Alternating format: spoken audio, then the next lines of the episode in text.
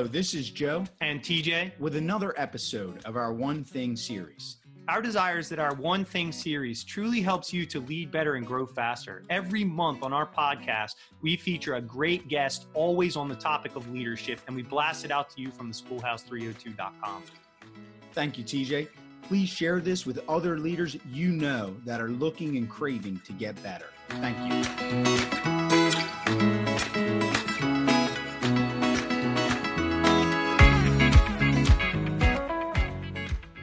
Hello, everyone. Here we are with our guest, Robert Jackson. Thank you for being here on the show, Robert. Thanks for having me. Looking forward to it. Absolutely. Uh, we are thrilled. This episode, we're focused on leaders in and outside of the classroom and how they can build meaningful connections with students. Most importantly, and particularly our brown and black male students, uh, where we consider Robert an expert. Um, so we could not have thought of anyone better to have this conversation with than Robert Jackson. TJ, why don't you say a little bit more about Robert? Thank you, Joe. Our guest for this episode is Robert Jackson. He began his teaching career almost 25 years ago in Indianapolis public schools with a no more excuses teaching approach with all of his students after being cut from the NFL Minnesota Vikings. As an educator, he didn't allow his students to feel sorry for themselves or let their circumstances define their futures.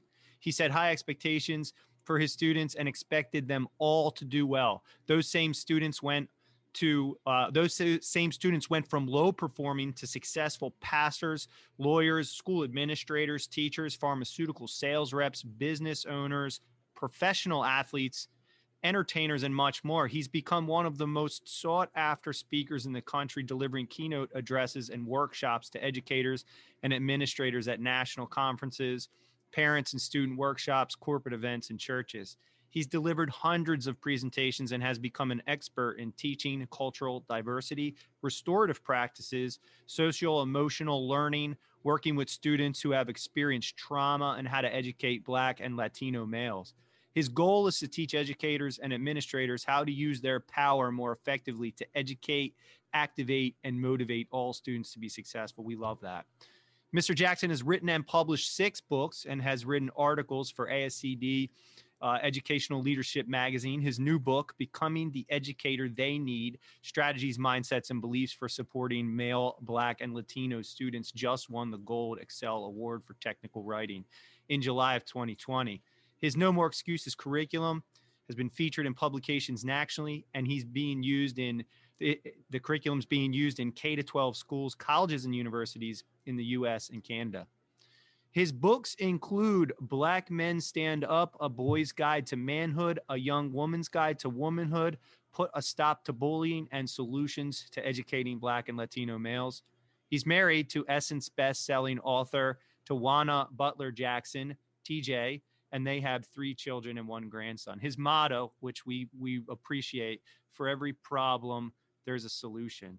All right, Robert, we want to dive right into this conversation on the importance of supporting our Black and Brown male students and how educators can create school environments that are culturally responsive. What are some key ways that school leaders can directly connect and support their Black and Brown students? We want to identify very granular, practical ways for our listeners to use your strategies so that they can implement them right away today after listening? Okay. Well, that's a great question. I mean, the short answer is get to know your kids, do a survey, um, talk to them. Um, you understand how to equip someone with what they need by asking them what they need, by understanding their experiences. Um, so you know how to respond to trauma and you know how to respond to certain situations and not take it personal like many um, leaders have done. You know a kid coming in cussing or acting out instead of taking it personal start peeling back the onion to see what the problem is. And uh, a simple survey um, it doesn't have to have names on it to understand the needs of our children. Um, i posted something on twitter uh, the other day there was a police officer asking a young male of color, he had to be about eight, nine years old, what do you want to be when you grow up? And he said, alive. You know what I mean? And just right there, I mean, the different experiences that some of our young men of color experience is a lot different than some other young men around the country. Robert, if you don't mind, let's go down that uh, a little bit more. I'll be honest, when you just shared that with me, that's striking.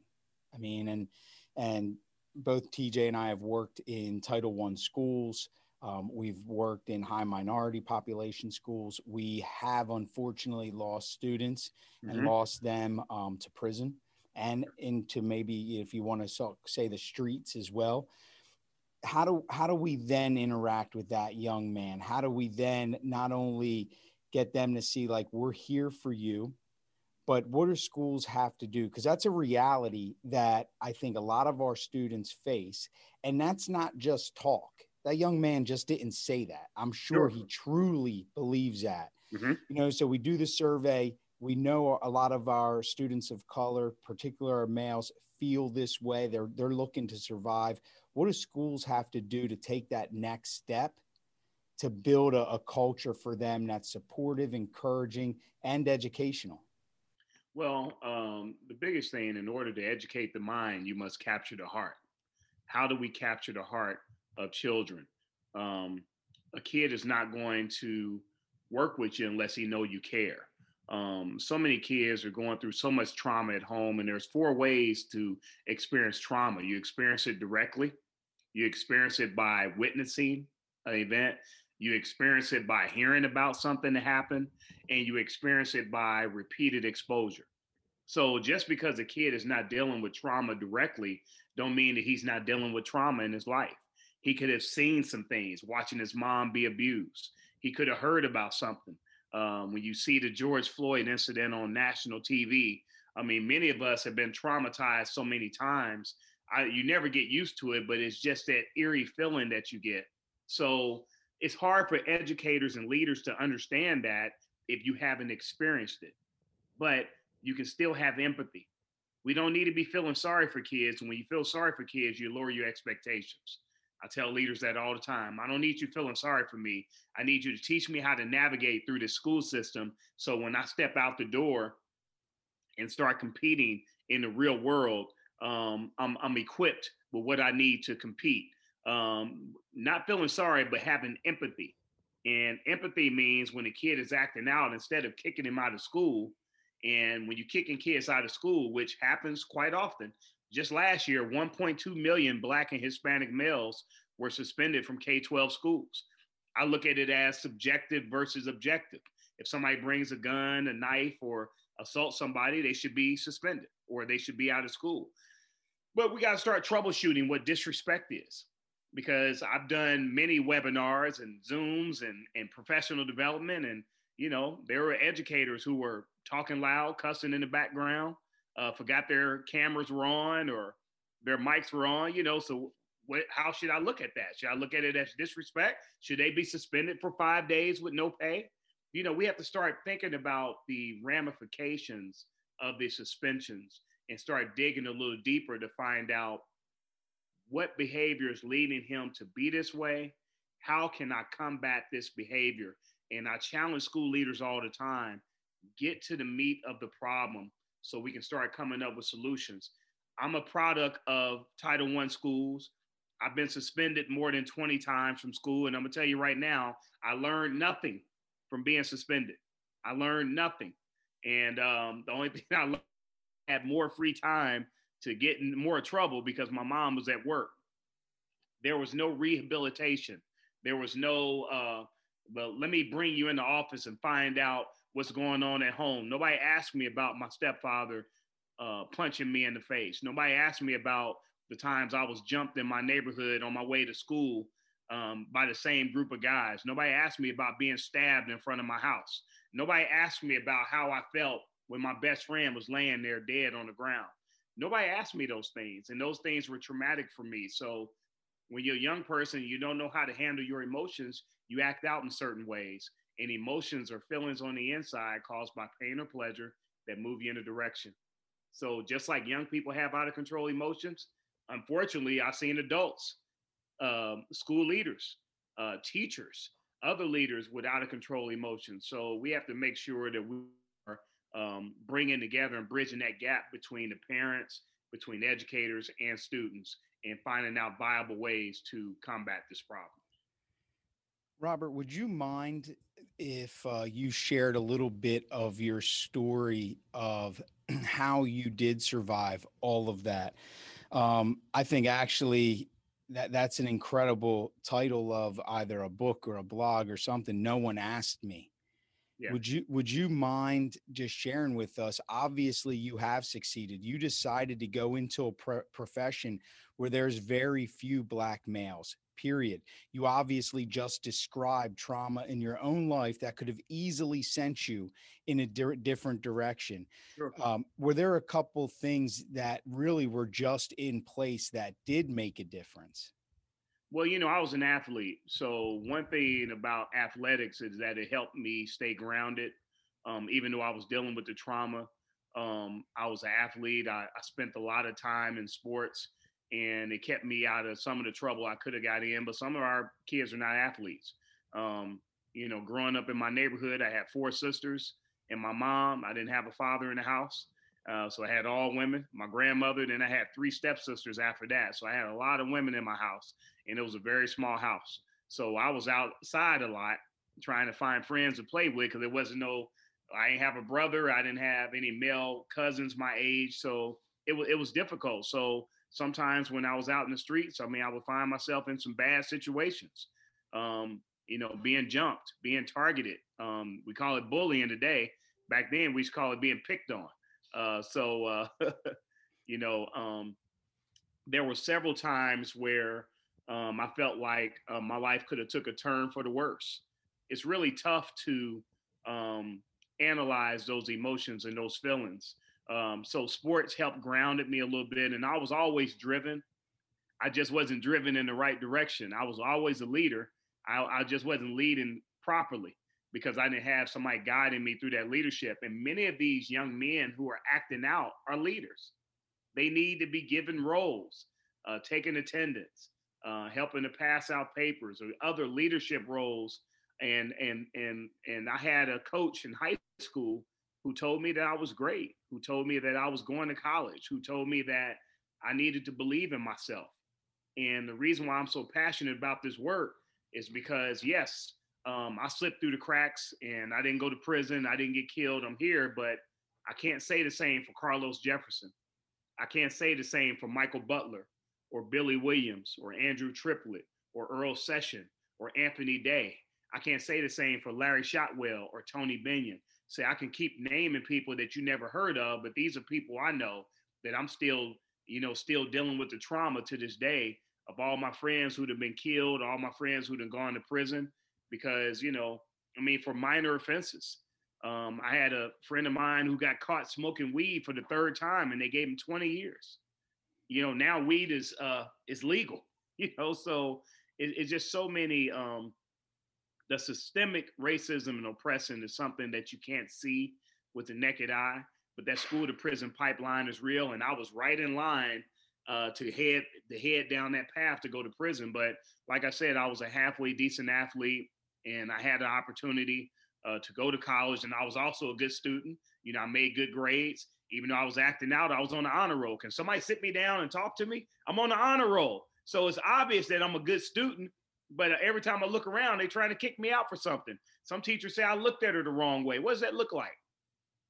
You know, she said I wasn't even looking at her. I was daydreaming. I could have been hungry. Um, I just could have been dazed or something. You know, some days I, I had some missed meal cramps. You know, we didn't, you know, lights was off. You know, so many things. I was so many of our kids, like myself, was socially economically disadvantaged. And it's not about being poor. It's about having a lack of resources. And I think our leaders got to understand the difference between a kid being poor and a kid lacking the proper uh, uh, things they need to to just survive on a daily basis. Like if your father's not in a home, or if you're missing meals, or you got a light, your lights or your gas or your water is cut off. I mean, those are things that are like, you know, essential to your uh, everyday needs. And you get to school and you're getting scolded for not having a pencil you know, you scolded me for not having a pencil and I didn't eat last night.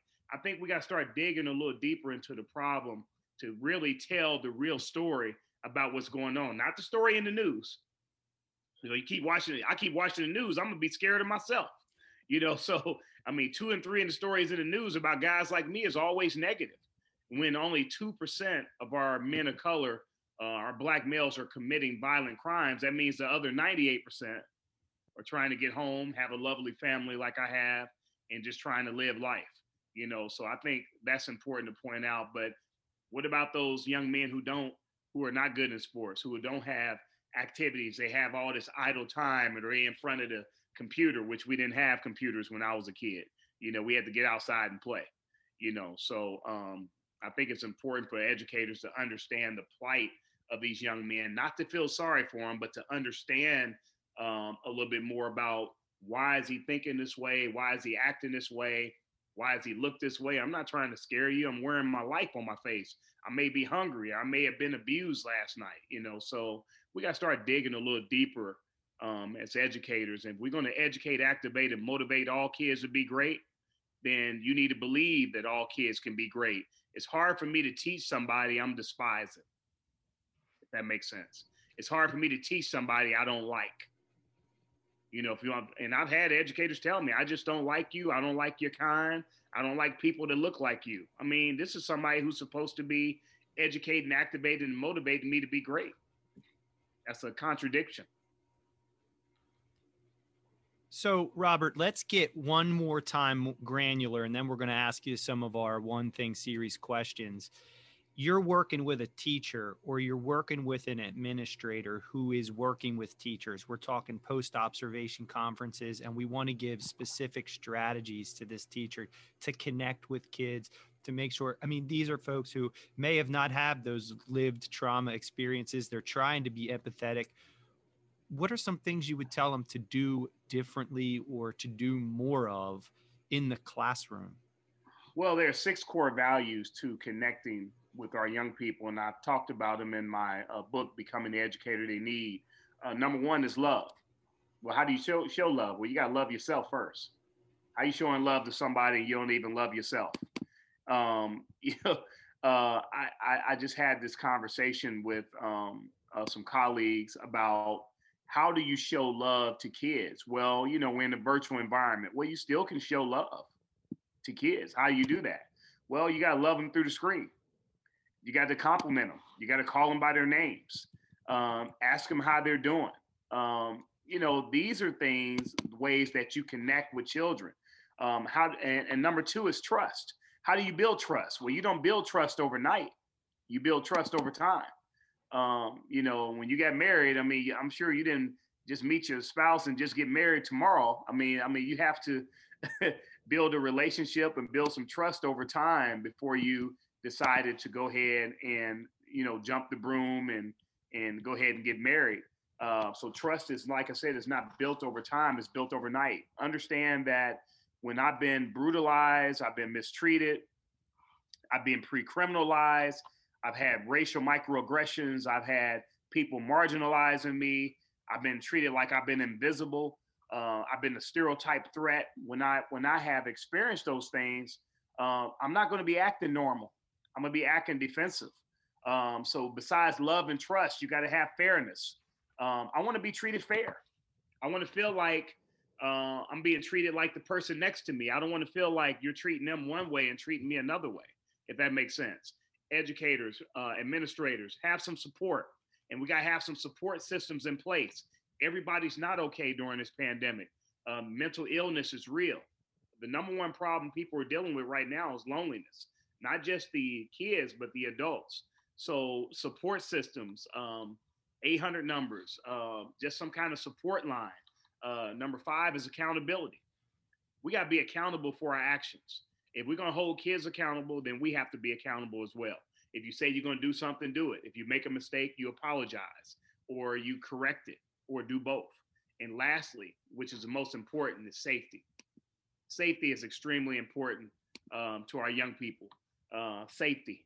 Uh, what does that mean? Uh, not just protecting the physical, but protecting the mental state and um, just helping kids feel in a safe environment. Kids are at home.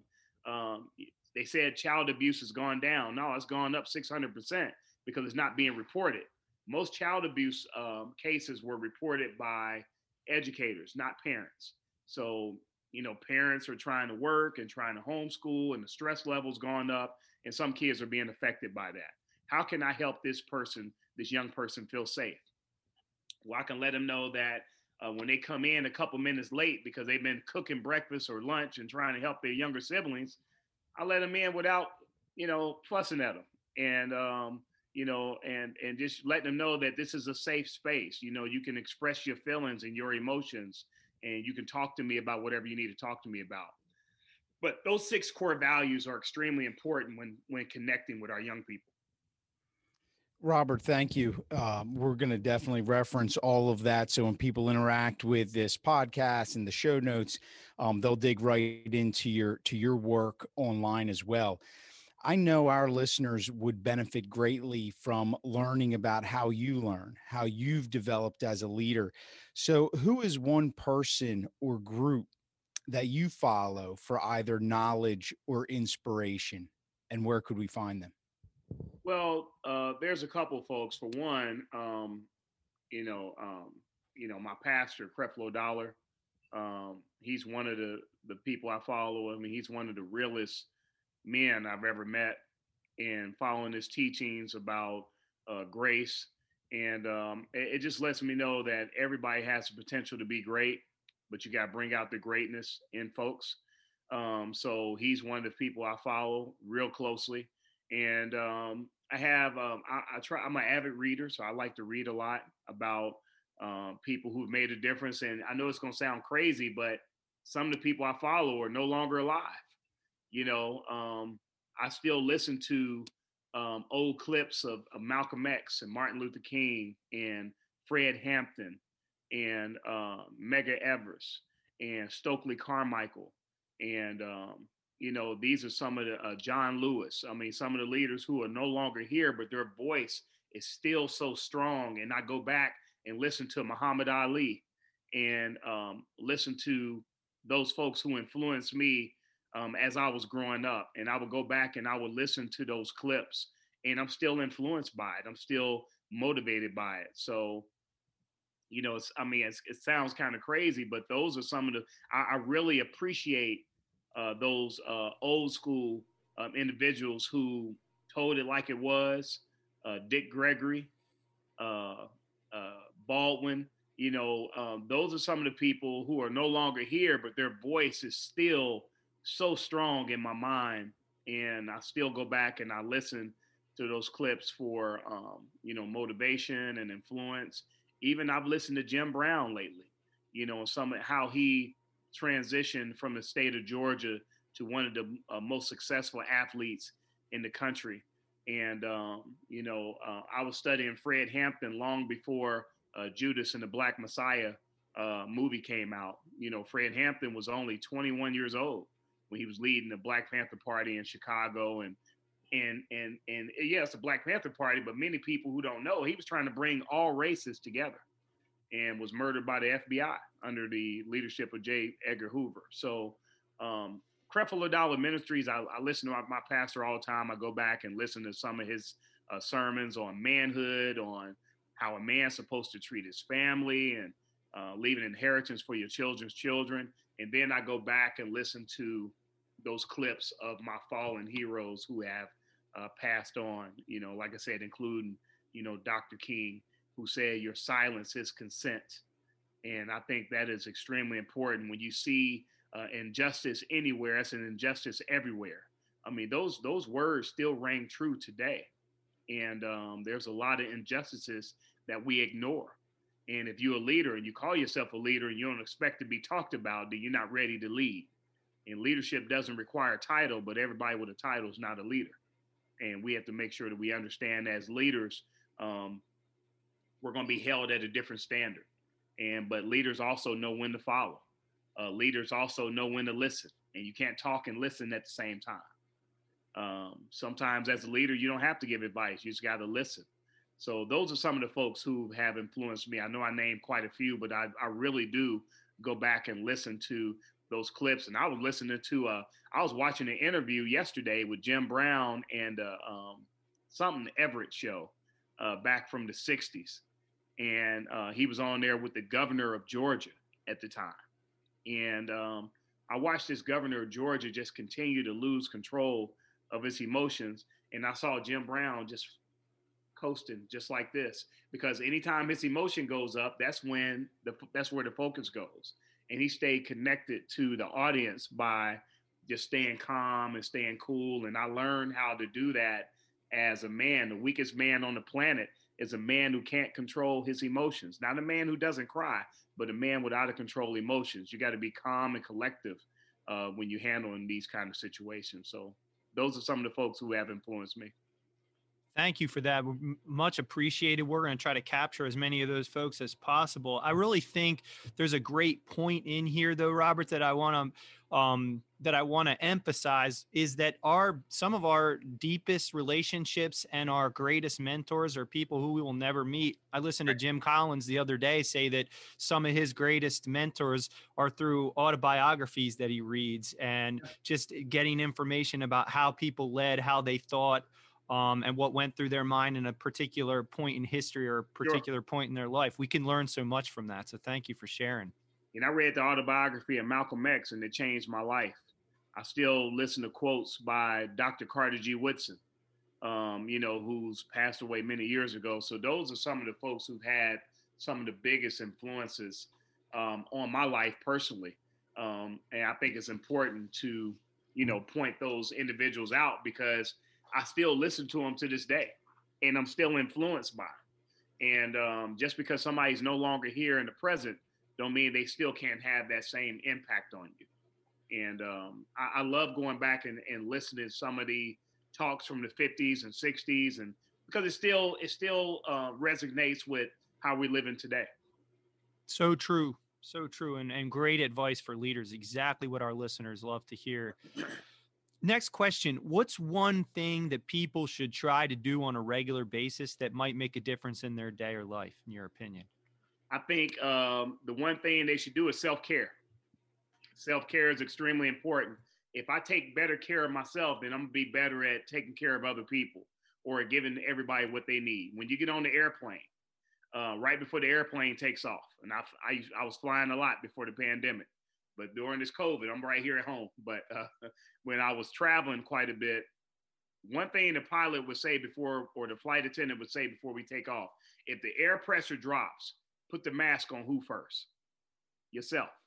And she said, put the mask on yourself first, because if you're trying to put the mask on other people, you're going to exhaust yourself and pass out. So here's five things I ask educators to do every single day. Uh, number one is exercise. You got to find some time to exercise. Um, even if you can't get to the gym, you can walk around your neighborhood, you can walk around your house. Uh, you got to find some way to exercise. Number two is eat right. Too much of anything is toxic, and you need a balance. Right now, a lot of people, uh, I've been reading articles and, and seeing uh, seminars, people say I'm guilty of eating a lot of junk during this pandemic. Well, you got to balance your life. Right now, you need to be keeping your immune system up. So that means taking your elderberry teas, um, your Irish sea moss, your wheatgrass, taking your vitamin C, those things, and keep your immune system up. And then trying to balance your diet, eating fruits and vegetables along with all that junk food. Just too much of anything is bad for you. So cut back on the junk food. So number two is eat right. Number three, every day you should meditate. And you meditate, that means you're closing your eyes and just uh, relaxing and finding that comparable place that's uh, peaceful for you. When something costs you your peace, it costs too much. You can put a million dollars on the table for my peace. I'm gonna tell you to keep it. So you got to meditate. Number four is you got to pray. Spend some time in prayer. Spend some time talking to the Creator and um, asking for direction, thanking Him for what He's already done. And lastly, last but not least, extremely important to get some rest I say get some rest. Get some rest means that you put your technology down. Get some rest means you put your computer down. Get some rest means that you laying back and relaxing and you coasting off into a nice sleep because your mind is relaxed because you've exercised, you've ate right, you've meditated, you've prayed, and now it's time for you to let everything go and relax for the evening. So those five things of self-care Um, I tell uh, educators all the time because secondary traumatic stress is real. That compassion fatigue uh, for kids, I've had it before. And I was on hypertension medicine over 20 years ago. I said, no, I'm getting off of this. I'm not going to be stressed out about my job. And I got off that stuff in like two months and I haven't touched it since. As a matter of fact, I'm almost 50 years old. I'll be 50 in April and I'm not on any medicine. Uh, the only medicine I'm on is some uh, Irish sea moss, which is natural, some uh, uh, wheatgrass, which is natural, or uh, some elderberry. So, you know, keep your stress level down. And uh, to me, happiness is the new rich, kindness is the new cool, health is the new wealth, and inner peace is the new success. So that's how I look at life. Incredibly wise, Robert. I think those five are powerfully, uh, they are the power five. You know, if you can get those right. Um, quick side story. Yeah, a friend of mine just introduced me, principal of St. George's, Dr. Reynolds, uh, Shanta, um, just introduced me to sea moss and okay. uh, I gave it a shot. So I think we're always trying to explore, but I don't think you can get away from the need to engage physically sure. and then allow yourself some peace of mind. So it's almost counter um, to one another. But get get physical, get your heart rate up, but find ways to calm your mind through prayer and meditation. And I don't think people look at like ourselves and our life enough through that lens. Instead, our minds are racing and then we're physically sitting still. Sure. And what you just described is is 100% the opposite, which we appreciate. Um, Robert, let's dig into a little bit. Um, you're incredibly accomplished, still a very young man. Um, what's one thing that you would want to know or be able to do that you don't already? Um, that's a good question. Um, you know, I think for me, um, I try to live um, every day to the fullest. And um, one of the biggest things is just continuing to meet these leaders and find out how they think, what makes them tick, what what got you into uh, leadership, uh, why why do you lead this way? And I think one of my life's missions is to look at something from a different perspective. As I do implicit bias trainings, which I've done a lot of those lately, um, I've learned to look at it through a different lens. And just because, uh, and you have implicit bias and you have explicit bias. I really appreciate the explicit bias more because I know where you stand. And I know it's kind of, it sounds crazy and derogatory, somebody yelling out racial slurs and calling you names. Well, at least I know where it's coming from.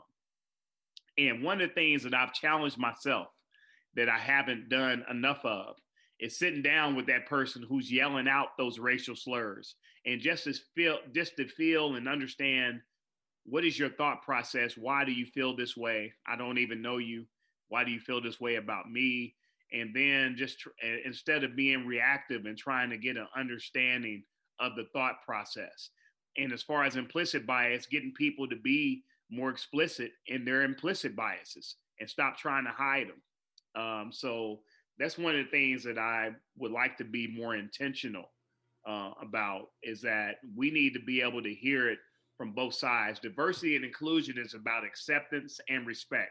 I may not see eye to eye with you, I may not agree with everything you say, but I need to be able to accept it and respect it no matter what your perspective is. That's great. I think with what you were saying earlier, maybe perspective finding is the new smart. Right. It is. You know, because we have to be able to look at things from all different sides. We're never going to get to the root of the issue if we can't even sit to the table and talk. And um, just because just because somebody's yelling out something and you may not agree with it, find out why.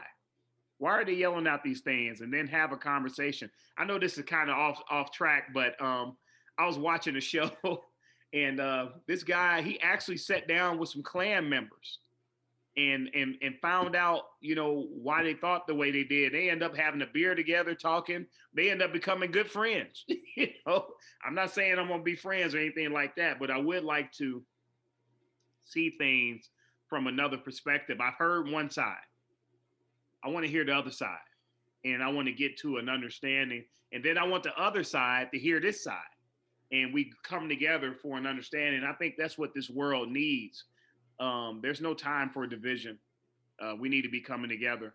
Um, you know, and division is is a is a um, ploy of the adversary, and um, I'm trying to fight against that thing and step out of the box and look at things a little bit differently through another lens. Well, I think that there's one theme, um, Robert, so far in a lot of your answers has been that perspective mining. I think that's worth, I've, maybe that's a title of an article or a book too, is just perspective mining. Let's get to the root cause of this before we start pointing fingers and judging one another. Sure what's one thing that has led to or continues to support your growth as a leader that others might be able to rep- replicate? Well, I think I, I kind of answered it. Um, I understand that leadership is bigger than a title. Uh, leadership is about what you do on a daily basis. Um, it's about um, how are you influencing other people. It's about being able to listen to criticism and not taking it personal and uh, looking at it from a different perspective. Um, leadership is about, um, you know, uh, listening to uh, even the ones that you don't want to sit down with and listening to them anyway. You know, they have biases, you know, that they are influenced by uh, another entity, but you still need to be able to handle that perspective. Yeah, I think more importantly, is leadership is an everyday thing. It's not a every now and then thing. When you're a leader and you sign up for that, it's every day. It's not every now and then. It's not when I feel like it. Leadership is every single day, and um, every day is going to bring new challenges. And um, trying to influence leaders to not take it personal. Because we always, when you take it personal, um, you know, it's just like, you know, you, you've, you've already lost the situation because you've already taken it personal. Instead of taking it personal again, like I said earlier, look at it from the other perspective and what they see and what they've experienced and what they've gone through. You know, I think that's important. I think it's critically important, Robert. It's so hard to do. You know, we, we tend to react, but I will say if you can sit back, particularly as a leader, and think of the feedback as information sole information to grow. So we'll have strategic plan meetings, we'll meet with our steering committee, we'll have our parent group, we'll do all of this stuff to get feedback. And then suddenly, when somebody gives it and we didn't ask for it, we're suddenly not as receptive. I think that's a, a growth aspect of a leader and maturity when they get to that spot. Robert, our final question What's one thing that you used to think that you don't think anymore? Well, um, that's that's a great one to end with. Uh, one of the things I used to think is that certain individuals didn't have any issues. Um, they didn't have any problems. Uh, their life was perfect, and I know now that that's not true. Um, everybody has different problems. There's different levels of stress and different levels of problems, no matter what you look like. Um, so uh, I've, I've, I've come to learn that, um, you know, everybody has a story and uh, everybody's story deserves to be heard. Um, when it comes to these young men, their stories deserve to be heard. Um, and the educators should tell the story from where they are. Um, I, I, was talking to an educator, I am with this. I was talking to some educators after a conference one time, and I had a lady, she said, I can't relate to these young men. I don't know their experiences. I don't know them. I don't understand them. They don't understand me. And and I and after she finished venting, I said, Well, why don't you help them understand you? She said, Well, I like country music. I said, Well, then like country. Well, they never heard it before. I said, That's one reason why you need to play it. Give them, let them see who you really are, if that makes sense. Many times we don't get a chance to show people who we really are. And I said, show them who you are. Play your music play your country music and be yourself. And um, I think that's one of the things I try to leave individuals with is be yourself, but be empathetic to the young people you're working with at the same time. There you have it. Another great podcast. Don't forget to follow our blog at the schoolhouse302.com for blog posts, podcasts, and video blogs, always on the topic of leadership. And we hope you enjoyed this one thing series podcast on how educators can engage and connect with all of their students, and so much more with Robert Jackson. Robert, thank you for being on the show. Hey, thanks for having me, gentlemen. Have a wonderful day.